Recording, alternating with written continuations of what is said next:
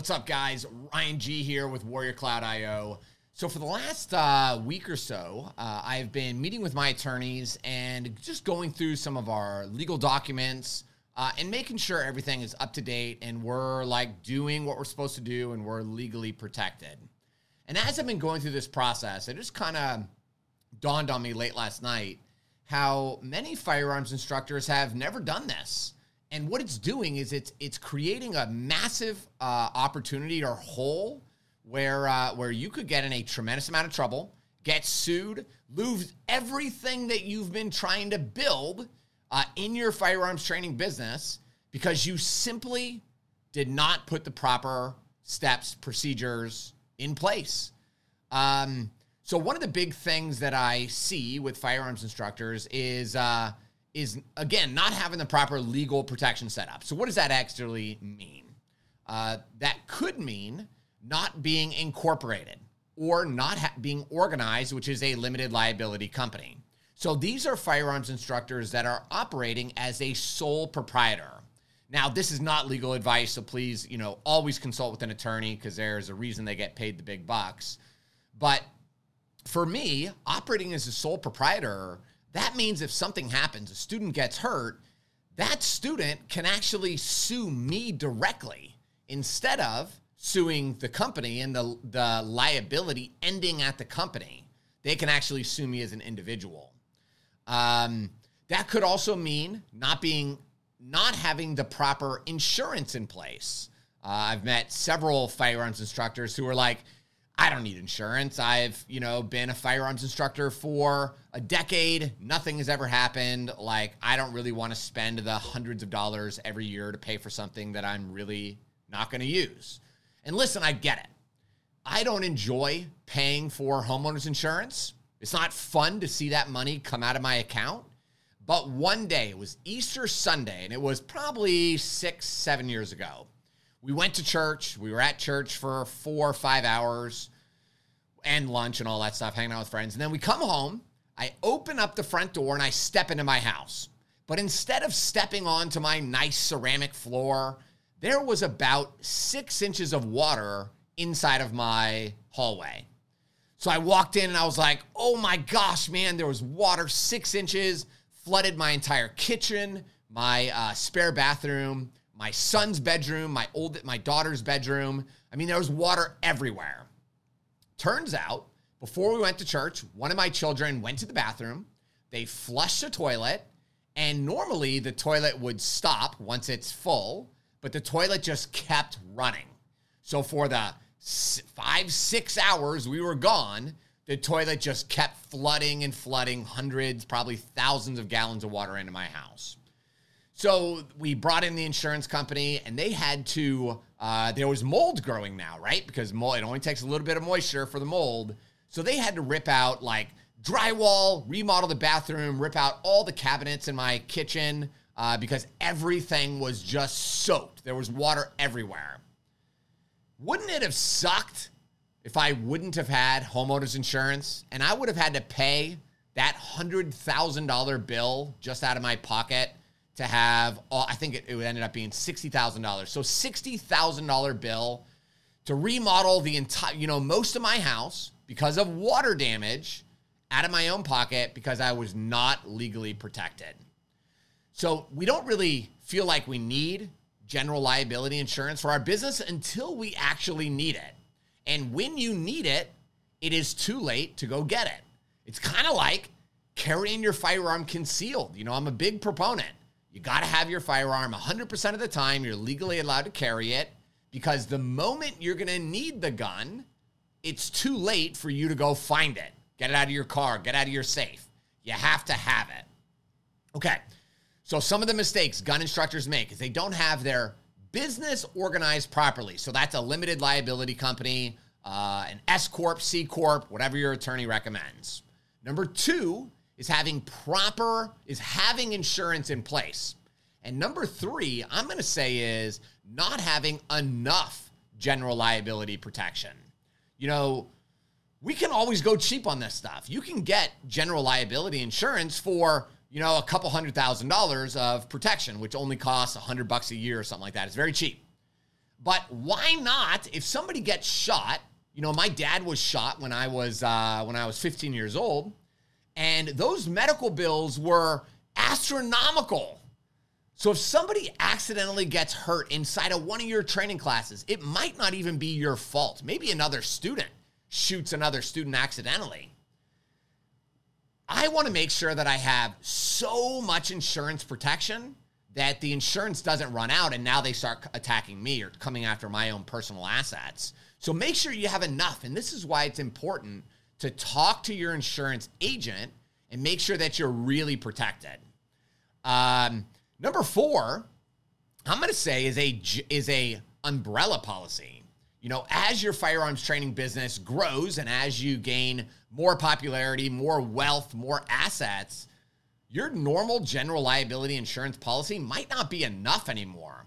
You might want to ask your insurance provider about an umbrella policy. So what that means is it's a big insurance policy that encompasses your business, but it's like, and your house, automobile, all that stuff, but it just protects everything. So just imagine your business is here, but then you've got this big umbrella that's just on top of it, providing that extra layer of protection. But here's the biggest mistake that I see with a lot of firearms instructors, and that's that they are not requiring their students to sign a liability waiver before touching or shooting a gun. Would you agree that firearms can be extremely dangerous in the hands of somebody who lacks the proper training? We had a student recently that, you know, this person was just not ready for our beginners class. Like, they were not listening, overreacting, and frankly, just being very dangerous. So we had to time out the class, and I had to spend a lot of extra time with them. And then during the class, I basically had everybody else shoot, and I had this one person shoot by themselves so that I could stand right next to them so that if they did start to do something a little squirrely, I could very quickly grab the firearm and make sure that everybody was safe. If somebody loses control like that and they do something silly and one of your students gets hurt, we want to make sure that you have the policies and the protections in place to protect you from losing everything.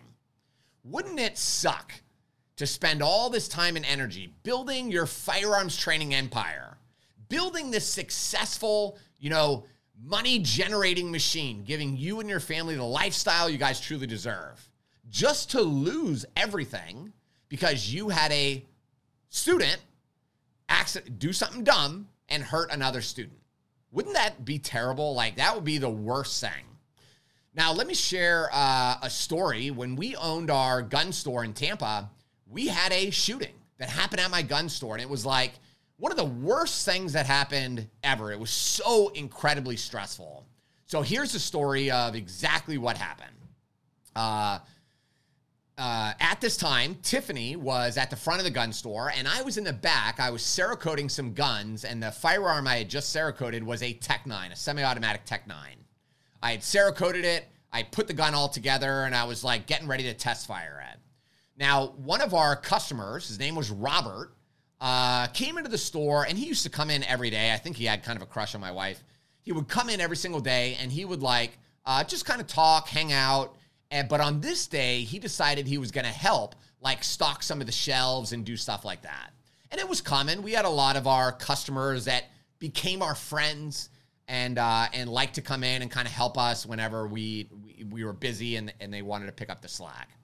So Robert was like doing this while I was assembling this gun.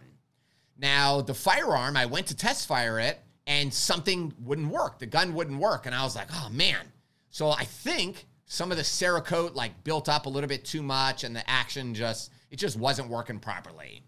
So I took the gun apart, and then I started cleaning some stuff, and then I reassembled it, and I was getting ready to test fire it again.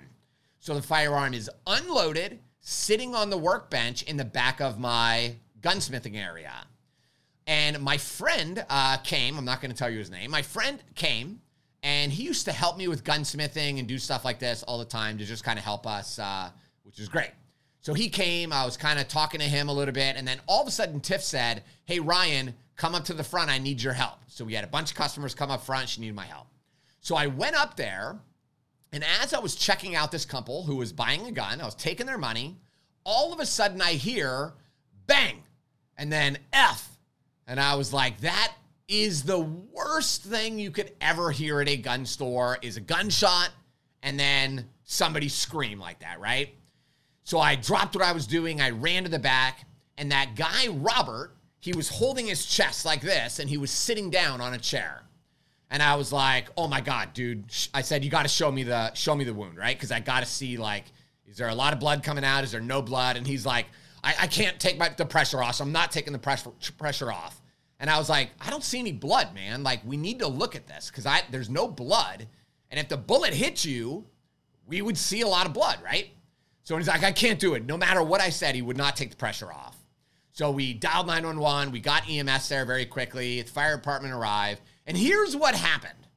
Robert was standing next to some shelving. His body was turned just like this. So my buddy, who I'm not going to tell you his name, he went back to the gunsmithing area and he was trying to figure out how to get this TEC-9 to work.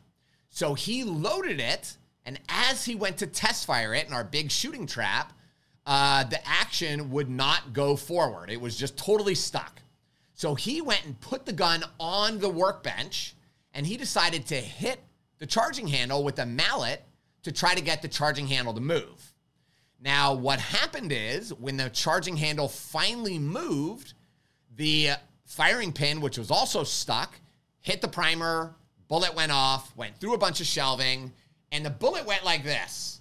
So it went by and it just barely grazed, barely touched the tip of Robert's nipple. Just like, it was so crazy how it happened. Barely hit it. Doctors put like 3 or 4 stitches in, or 2 stitches. It was not a lot, but he went to the hospital. So not life-threatening, scary. It was definitely very scary, but not life-threatening. And obviously I'm pissed at my buddy for doing something so stupid with that gun that could have easily killed somebody. So anyway, a month or so later, we get a lawsuit for $1 million from this guy, Robert. Now, listen, I get it.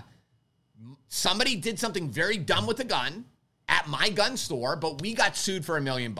Now, that was extremely stressful, and ultimately our insurance company just paid him a couple $1,000 because it was a very minor injury. His medical bills were zero, or were very small, so it was just an irrelevant number. But even with insurance, it was an extremely stressful occasion for our lives, for our business, our family. Like, it was very overwhelming. And we had the legal protection of the insurance company. They brought in attorneys to represent us, to look at the case and do all that stuff. But it was scary. So now imagine that situation. Somebody does something silly and somebody gets hurt and you don't have insurance. Or you never took the time to had your students sign a liability waiver before they attended your shooting course. Or maybe, here's what's even worse. Maybe you just downloaded like a template firearms, you know, limited liability waiver on the internet. And maybe you're just using it, but you've never had an attorney actually go review it and make sure it's applicable to the laws in your state or your locale. That liability waiver might not even be enforceable in your area. And it might not provide you with the legal protection that you actually need and want. So my challenge to you through this video, as we're going through this process with our attorneys, making sure we're doing everything properly, we have all of our legal stuff lined up. Make sure you guys do that. Make sure you review your insurance policy and ask your insurance agent, like, is this the right policy for me? Is this providing me with protection? What protection is this not providing me? And ask those same questions of your attorneys. Like, hey, on my website, I have a, terms of service. I have a privacy policy. I have a cookie policy, which 99% of firearms instructors do not have any of that because they don't understand you're required by law to do it. But you got to ask, is my stuff set up properly? Is my limited liability waiver for my students, is it actually protecting me in case something bad happens during a training class? These are questions you want to ask yourself today before something really terrible happens.